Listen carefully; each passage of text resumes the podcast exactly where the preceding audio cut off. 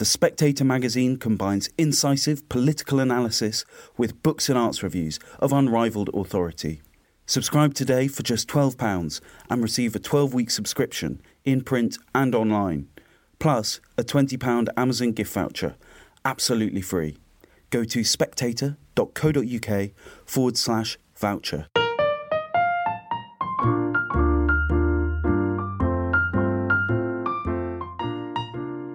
Hello and welcome to the Spectator's Book Club podcast. I'm Sam Leith, the literary editor of The Spectator, and this week my guest is the academic Richard Bradford, whose new book is Tough Guy The Life of Norman Mailer. Richard, welcome.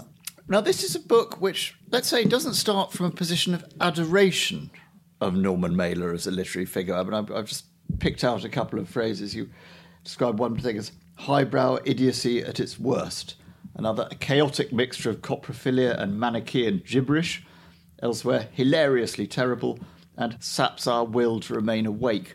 Was he just no good at all?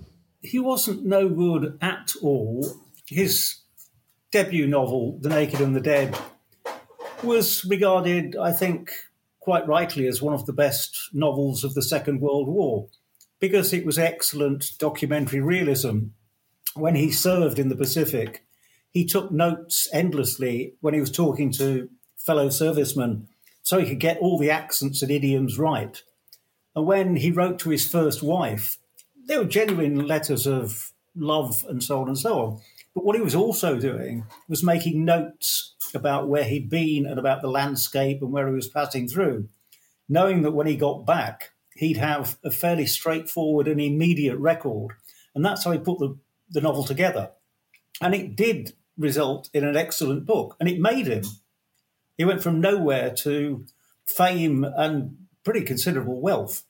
But there, thereafter, in terms of pure fiction, he went downwards. But already, as you describe it, you know, he was treading that kind of borderline between fiction and reportage in what, at least ostensibly, was a straight novel, wasn't he? Yeah. He more or less gave up well, he went back to it later, but following his two next novels, he didn't write any fiction until probably the 1970s and 80s. But in the interim, he decided to try out this blend of realism, reporting on events that could be authenticated by looking at other media and so on and so on. And some, sometimes it include himself in this, but he used the devices of fiction to make them different. I mean, the classic example is Armies of the Night, which was about the anti Vietnam protests in which he took part in Washington and so on and so on. And Norman Mailer becomes a character in this, whereas there's a third person narrator, who, of course, is Norman Mailer, but we don't know that, or we're not really supposed to know that. And it works really well. It won him the Pulitzer Prize. And I mean, not not quite a rehearsal for that, but before that came this essay he wrote on Kennedy. So I think the Superman comes to the supermarket. Yeah. Which at the time, I think at least one person you quote said, you know, this completely transforms the possibilities for journalism. Do you think that? I mean, I know that he was in that kind of crowd of the so-called new journalists that that were starting to push boundaries of what journalism could do. But do you think that accolade was deserved? Do you think what Mailer was doing with this sort of fictional journalistic mix up really was one of the crucial things that opened those possibilities. Well, I suppose it was deserved because, as you say, and as many people at the time said, no one had done anything quite like this before. But he achieved this almost by accident. He was desperate to become part of the Kennedy set and network.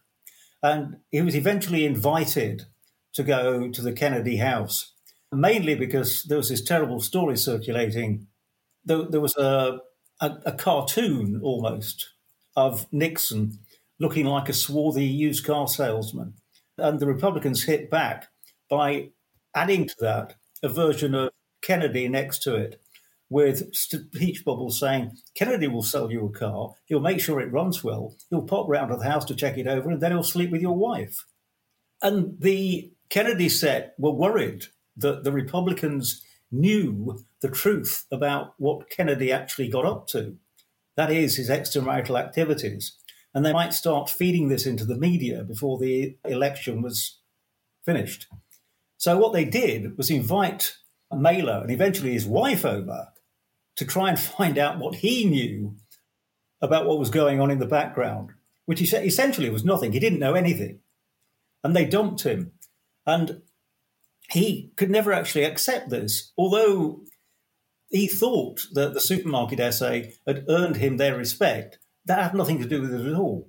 And he continued to write to the Kennedys, even after John F. K. was assassinated, advising them on what to do about Cuba and the Cold War and so on and so on. And none of them ever replied. But he thought they were. There's a bit where you say that he'd thought that by forming a personal connection between Castro and the Kennedy administration, he was going to bring the Cold War single handedly to an end. Yeah, yes. But I mean, um, Castro didn't reply either. but he but he thought nevertheless that Castro had taken it in and was waiting for him to become the mediator or the officially appointed mediator between the White House and Havana. And he kept this sort of you could call a sort of dialogue going between them, although neither of them took any notice of what he was doing in his letters. They thought he was off his head. Um, both Castro and the Kennedys. But I mean, was Mailer off his head? Do you think? Uh, well, he was. He was a bit delusional, and this was really the the reason for him running twice for the governorship of New York. He thought he could also become a politician, and having failed with his bid to become an advisor officially appointed with the Kennedys, he thought he'd you know go his own route. He was completely nuts. Well, can we start by then looking at, at Mailer the Man and the, the, the, the, making of this particular species of sort of grandiose nutsness. What was the child Norman Mailer like? What, how did he grow into this extraordinary figure? Well, by comparison, he was, I suppose, fairly ordinary. He was extraordinarily intelligent. I mean, at his, what we call it, junior school, I suppose, his IQ rating was the highest recorded in Brooklyn which is why he was admitted to Harvard age 16. Although he, he didn't actually attend until he was 17, because they thought it was slightly preposterous to actually allow a 16 year old in. Although intellectually, they thought he was suitable. But although he, he was, as I say, extremely intelligent, but in the way that you would expect someone who was destined for a career in mathematics or pure blue sky science was intelligent. And he hardly ever read anything at all, apart from comics and thrillers from time to time. And it was only when he got to Harvard that he picked up an interest in literary writing. He, he was reading aeronautical engineering. So that was the direction of his intelligence. He had a scientific, brilliant scientific mind as a teenager and a kid. And then he switched to literature. Uh, why do you think he did? What? I mean, he clearly hungered for a particular sort of literary fame as well. Was it the, the lionization of, of literary figures that attracted him to it? It's really impossible to say. I think during his time at Harvard, he enjoyed role playing. He became something of a chameleon. He liked trying accents out. He'd, he'd, he'd exaggerate his Jewish Brooklyn accent and he'd try a few other accents as well from all over the States, from people he'd met in various other contexts, even as a, a teenager. And no one quite knew who he was in the sense that they couldn't quite pin him down. Obviously, there were the East Coast American aristocrats who'd gone to private schools, and they knew each other probably sometimes mm. from the schools they'd actually been to before. But there was always the question that faced people like that, the middle class Americans, who is this person, Mailer? And, and it seems to me, although there's no documented proof of this, that he rather liked the idea of reinventing himself in the way that you do when you start writing short stories and fiction. And thereafter, or quite soon after that, he started having a go at it. So there seems to be a sort of causal relationship between himself performing as the mischievous outsider and taking up what eventually became his career as a writer. How important was his Jewishness? He, he didn't make a lot of it unless he thought it was useful to him. As I say, he'd sometimes exaggerate the Yiddish Jewish accent that he'd picked up from his parents and his parents' friends. But again, that was mostly performance. He didn't bother too much about it. Throughout his career, he hardly ever mentioned anything like Israel, for instance. So Judaism and being Jewish meant very, very little to him. You know, he, he occasionally encountered anti Semitism, but he sort of just threw it off. I'm intrigued by the sort of career long relationship between, if you like, fiction and non fiction. And as you say, the sort of self reinvention, you know, something comes through very strongly in your book. And I think you say somewhere near the beginning is that, you know, his sort of greatest work of fiction, in a sense, was himself. I mean, a lot of writers are looking for that sort of negative capability thing that they're trying to imagine what it'd be like to other people. But so much of what Mailer seems to do in both his fiction and his ostensible non fiction is finding new angles on Norman Mailer. Do, do, you think, sort of in a way, that's the way to read him? That his literary project is this idea of himself, rather than, as with most writers, the work as fiction. As you say, nearly all fiction writers adapt versions of themselves for various reasons and in various ways to their novels. And Mailer was certainly fits into that category. And everywhere in his fiction, you'll find versions of Norman Mailer. Uh, in The Deer Park, for instance, which was supposed to be an attack on sexual exploitation and general corruption in Hollywood, which he encountered when he went there, supposedly to make a film version of The Naked and the Dead. He ended up making a few other things as well.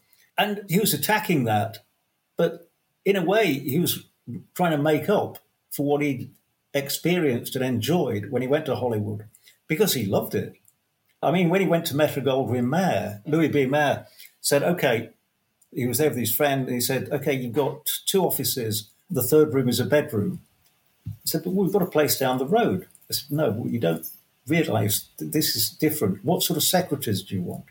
Well, just secretaries that can, you know, do a good job. No. Do you want Hispanic? Do you want white? Do you want black? Do you want red hair, blonde? I said, What does this matter? I said, Which ones do you want to fuck? And he meant it because everybody in the business was selling sex. And Mailer loved it, but he had to turn against it in the Deer Park. So it was a version of Mailer in that novel hating himself for enjoying what he'd experienced in Hollywood. Yeah.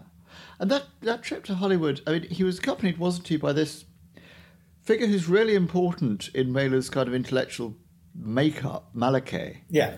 I mean, there is a sort of wonderful comedy that they've only realised once they've signed the contract. In fact, they're not writing a script for The Naked and the Dead after all. They're making, writing a script for Nathanael West, Miss Lonely Hearts. But this guy, Malaquais, is sort of. What is their relationship? Because Malaquais seems to be someone who's a profound communist with real experience of Eastern Europe and the Second World War and fascism. And Mailer's communism, at least you know, in the first part of his life, seems, seems almost kind of frivolous. Well, that's correct in the sense that Malaquais, I suppose, was a version of. He was a Marxist purist in the sense that he understood Marxism far better than most people at the time, who either supported it or who had just dallied with it. But he also understood its failings, and particularly in the way that Marxism had been employed in the Eastern Bloc and by Stalin in particular. And he's fascinated by Mailer because Mailer had read bits of Marx and had read bits of associated ideological works. But his notion of Marxism was actually fed to him by his first wife, Bea, whose family was, uh, I suppose, bathed in Marxist ideology. And she told him all about it, but it, most of it went over his head. He wrote an article, his first non fiction piece, after The Naked and the Dead went into print, in which he said that, or predicted that quite soon the Eastern Bloc would move into the West, not because there was going to be a Third World War, but that the West would realize what a good time they were having and convert, and that eventually the states would go that way too. He was completely off his head. He didn't understand about shall we say, I mean, you know, a common feature of people who were who are, shall we say, fairly well off and commit themselves to Marxism, and he was becoming well off at the time, is that they ignore the anomaly that if the, the country they're in does become Marxist, their life that they're enjoying will disappear just like that. And he, like most other people, ignored that. Is your sense that Mailer's Marxism, I mean, it, it changes later in his career and he becomes pretty reactionary, but is your sense that his Marxism was any more than skin deep, or that it was a sort of a petit la bourgeoisie kind of pose that was about making himself seem rebellious? Yeah, again, he didn't in his later years espouse it so naively as he did when he was in his 20s. But it was a pose, yes, for most of the time. And I think you, you ought to look at his supposed socialist sympathies in relation to the famous, infamous, very long article. It was almost book length that he wrote in the 1950s between his various, well, after his most of his early fiction, called The White Negro. I mean, I've never come across a non fiction work like this before.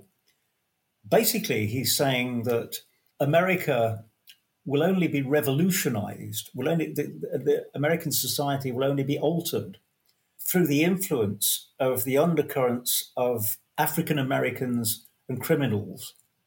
And mostly the two are the same thing, because African Americans often have to survive in these areas where criminality is the order of the day. And you think, well, this is interesting, I suppose. But what it boils down to in the end is him saying that African Americans are superior to complacent whites because essentially they have a lot more sex. I kept reading it and I thought, is that what he's saying? And yes, it is what he's saying. It's about masculinity being the nature uh, at the center of revolutionary change. It's a very sort of. I mean, I think you, you James Baldwin came across it and was a little bit like, uh, I mean, what, there were a huge number of people who really went for it, but Baldwin went, nah, actually, this is racist nonsense, didn't it? Oh, yeah, he was appalled by it. It is very racist. It didn't seem so at the time because, well, let's put it this way if it had been written by a Southern states racist and stripped of its ideological jargon, it would have, even in the 1950s, been condemned. But because it was fed into, shall we say, the popular middle class East Coast ideology of revolution and uh, left wing ideals. Nobody seemed to notice the fact that he was treating uh, African Americans, Latinos, as subhuman. This idea that seems to go through Mailer's, I mean, it seems to be a sort of thread that goes through his whole career that sex and violence and sexual violence are in some way the most important transformative force socially. I mean, it seems to come before politics for him, doesn't it, or before any sort of material politics? Yes, I mean that's that's a key factor in uh, the White Negro, and you find it also in quite a number of his novels. Very disturbingly, um, O'Shaugnessy, the figure in the Deer Park, re-emerges in a long novella short story about two or three years later and he has sex with a New York student who is manages to pick up and impresses with his left wing ideals and his his then profession as a bullfighter. and when Mailer describes them having sex, it is the equivalent of rape. And you can't help but see that he approves of it. This is the sort of sex that ought to take place. And you'll find that in several other novels as well. Most notoriously, I suppose, in An American Dream. It opens with Rojack murdering his wife and throwing her off the balcony, then raping the German maid. And without showing any remorse at all, he gets away with it. And the rest of the novel is about the musings of Rojack on the American experience. And he seems, by implication, to say that this is just part of life for the active, sexually energetic rebel, if you like. Yeah, is there a kind of sense in his work? I mean, it comes through maybe in even in the White Negro, where he he speaks sort of approvingly of the transgressive relationship that some people who murder a convenience store owner have struck up with the fascist system, and at other times, I think, you know, later notoriously when the criminal, the murderer, he he gets paroled. Abbott, Jack Jack Henry Abbott, is that the Abbott? Abbott's the one who who goes on to kill again. Who, who, who suddenly er, emerges from nowhere after he's written about Gary Gilmore, and Mailer finds that there is a real Gary Gilmore because you know the, the Executioner's song was a classic case of him writing about actual events, but mythologizing them, slightly fictionalizing them, turning Gilmore into a sort of anti-hero. And Abbott wrote to him, and when he read Abbott's letters, he found that this was the figure he'd invented for his version of Gilmore. And Abbott was real. Trouble was, when Abbott came out of jail, two weeks later, he murdered a waiter. After that, when Mailer's asked about this, he sort of says, well, don't stick him back in jail. Society needs to be able to take risks. I mean, is there a sense in Mailer that the vital, virile, violent, transgressive figures that he lionizes you know, if effectively have more rights than, you know, dull conventional schmoes who aren't part of this. That's exactly what he said when he represented Abbott at his trial. That essentially artists should be given special treatment, even if they kill people, which must, I'm sure, have contributed to Abbott being found guilty and sent down for life.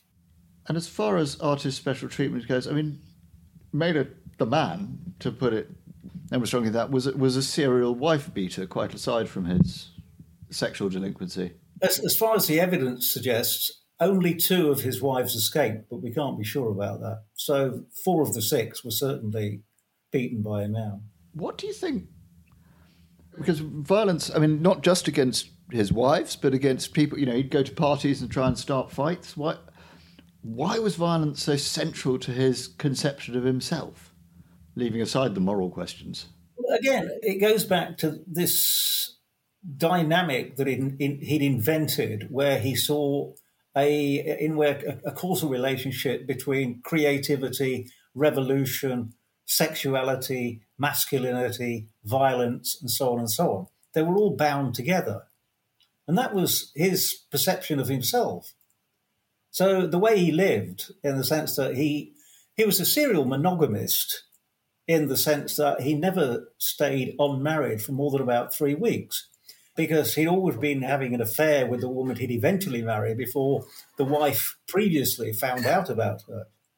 Yet at the same time, he continually be having affairs. So it, when I say he's a serial monogamist, he stayed married to women throughout his life but he never stayed faithful to any of them. So, in a sense, he, he, he regarded marriage as something that was part of this transgressive ideal that he had. You couldn't stay faithful to your wife. He often tried to maintain the relationship while getting away with having as many affairs as possible with as many women as possible. But he was pretty careless usually. And the succession of his many wives, what was his relationship with them like, apart from obviously unfaithful? I mean, notoriously, he stabbed his second wife. And there's a curious coda to that. You, you describe how, even after they'd split up, she would, t- for years later, she'd turn up at his readings. And, you know, he tried to kill her. How do you read that kind of weird friendliness or continued relationship with him? Adele, much later, I mean, I think about three and a half decades after he stabbed her, she wrote a memoir. It's impossible to say whether it's an accurate account of how she felt and even actually what happened. But you still get a sense of feeling an enormous amount of affection for him. And the explanation for that, I've no idea. Perhaps she liked being treated like that. It's a terrible thought, I know, but there we are. Did he have any any sort of conscience? I mean, reading this book, you know, I mean, you know, one comes to this idea: this man was one of the most horrible human beings in the history of literature, which is quite a high bar. Do you think he was mentally ill? Was he an alcoholic? Was he a psychopath? I mean, uh, how do you read his character in the round? Obviously, he was an egomaniac. Well, he overdid it quite a lot with alcohol and drugs, but so do many other people, and they don't necessarily behave as he did. I suppose because he became famous and because he became so acclaimed as an artist, and this fits in with his defense of Abbott, you know, if you're an artist, you should be allowed to behave as you wish. He perceived himself in a, a sort of narcissistic anarchist, in that I'll do what I like because I'm allowed to do what I like, because I'm a great writer. So he just went around hitting people, including women, having affairs, and so on and so on and so on, and writing things that were variously misogynistic, racist, xenophobic, homophobic, and so on and so on.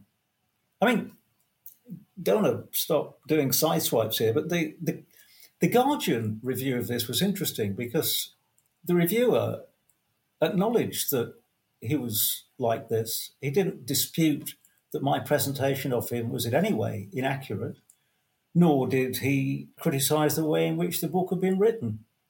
But he said hmm, he was a writer of some significance who deserves a much better memorial than this. I thought, what?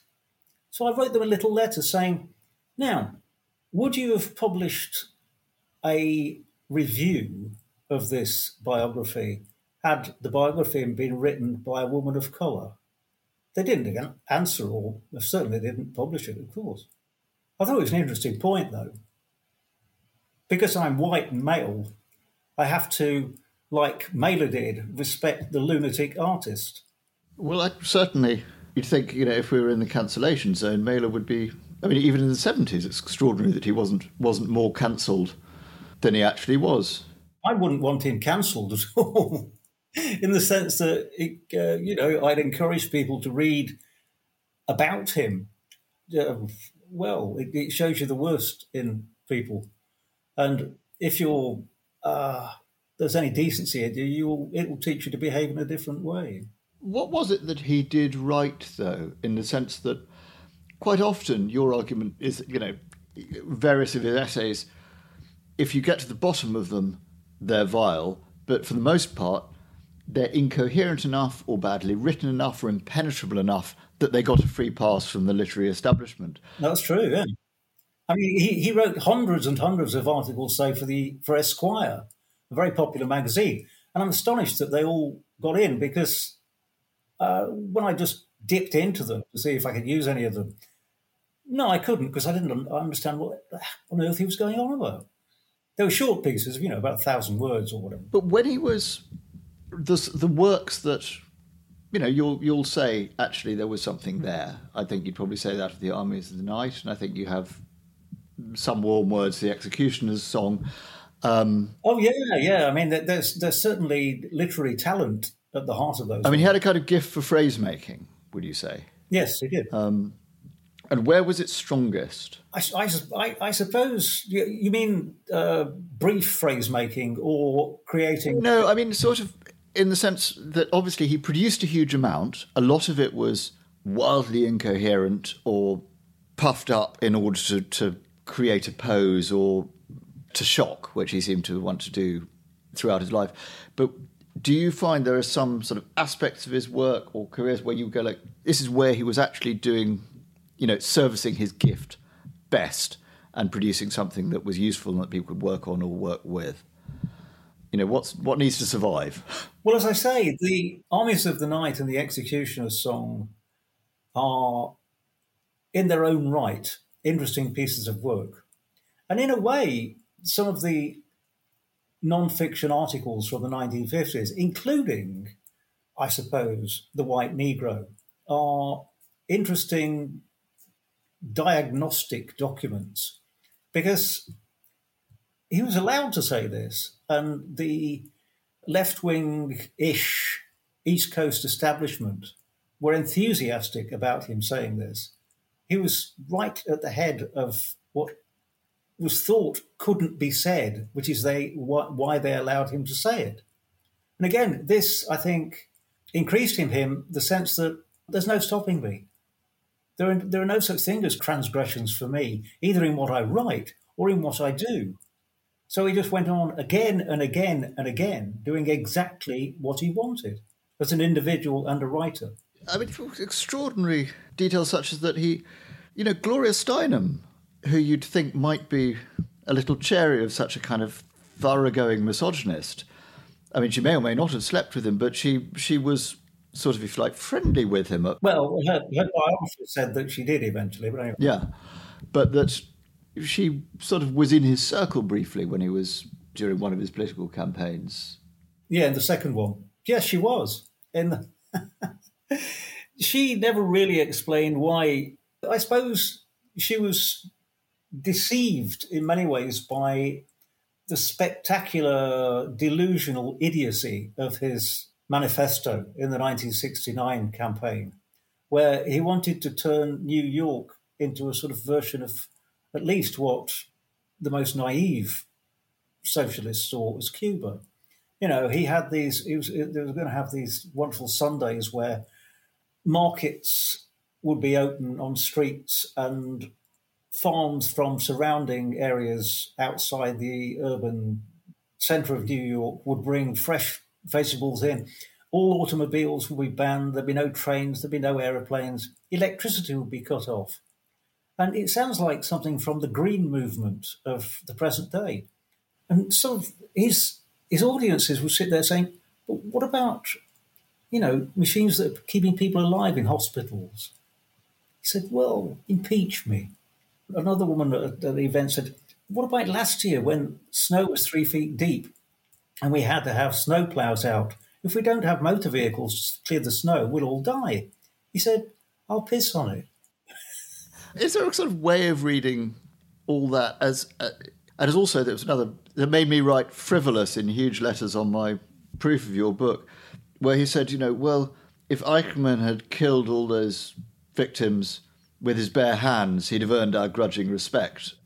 I mean, were any of his positions, political position positions, anything more than a put on or a clown?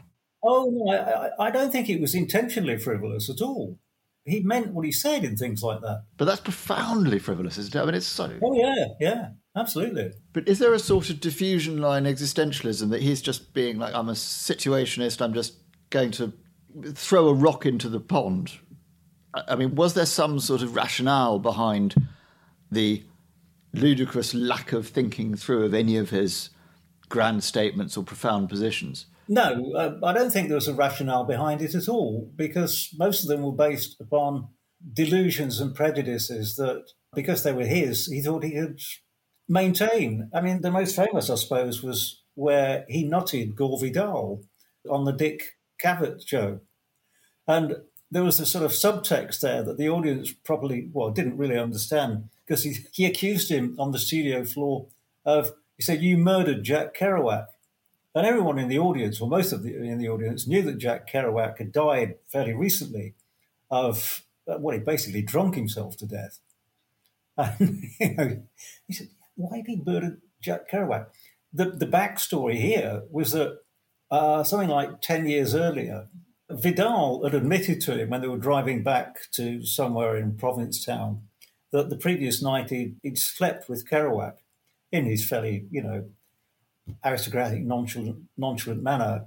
And Mailer had threatened to crash the car and kill both of them because he would potentially ruining the talent of this great writer by turning him into a homosexual. He, be- he believed that homosexuality was by parts a disease and a choice. He was very troubled by homosexuality, wasn't he? Yeah. But again, in, in a sense, you can see a, a sort of consistency there because he was obsessed by macho sexuality. And if you were a homosexual, in his view, there was something odd about you. It was because of an odd choice that you made. He became liberal in the sense that he saw homosexuality as something that should be allowed, but he still saw it as a choice, a slightly perverse choice, but a choice. Uh, his relationship with Hemingway, the other great tough guy of literature, there's a. How much do you think that his idea of Hemingway, maybe rather than Hemingway himself, kind of shaped the way he was as a writer and as a man? Uh, I'm, I, I, suppose there's something in that, in that um, they never actually communicated at all. He wrote to Hemingway a few times in the same way that he wrote to Castro and the Kennedys after the latter dumped him. And Hemingway never replied to him either. You know, he was living in a world of illusions where he thought the people who would respect him would reply to him, or at least be affected by what he said to them. But they threw all this stuff away, I think. But again, the notion, the, the myth that Hemingway created for himself as, again, one of the reasons we use this title, the tough guy of literature, I think that had some influence on Mailer's perception of himself with regard to, I mean, he briefly tried out bullfighting himself in Mexico. And there was the thing about boxing as well throughout his life, although he was utterly useless. But he did go into the round with a few uh, pretty good middleweight fighters, one of whom was a world champion. But because they were friends of his, they, they let him off lightly. I mean, they could have flattened him easily because he was useless. Which I want to kind of ask you about him a bit in, in the context of kind of the literary canon. He sort of, at least certainly when I was when I was growing up, there was this generation of you know big American novelists who I guess you'd associate sort of Updike, Bellow, Roth, Mailer, and kind of Tom Wolfe. You know, it seems like well, I think Wolfe's star has fallen and Mailer's has as well. Do you think he's sort of going to survive in any? I mean, I think we could probably say we'd be sure, pretty sure, say Philip Roth and Saul Bellow are going to survive. Do you think Mailer will survive as a writer or as a sort of ideological and political and moral curiosity? Um, I think I think the latter, but because of that, he will drag his writing into his legacy, if you like. He won't just be regarded. He can't just be regarded as a person famous, infamous for foul behaviour and views and all the rest of it, because if it were that, he might be just some barroom bore because he's a writer as well, we have to look at how being a writer made him think he could do these things. And it did, I think. In, his view, it licensed a form of limitless transgression in terms of what he said in words and what he did in life. Extraordinary. So, in some sense, a bit of mission accomplished for him. I think so, yeah. Richard Bradford, thank you very much.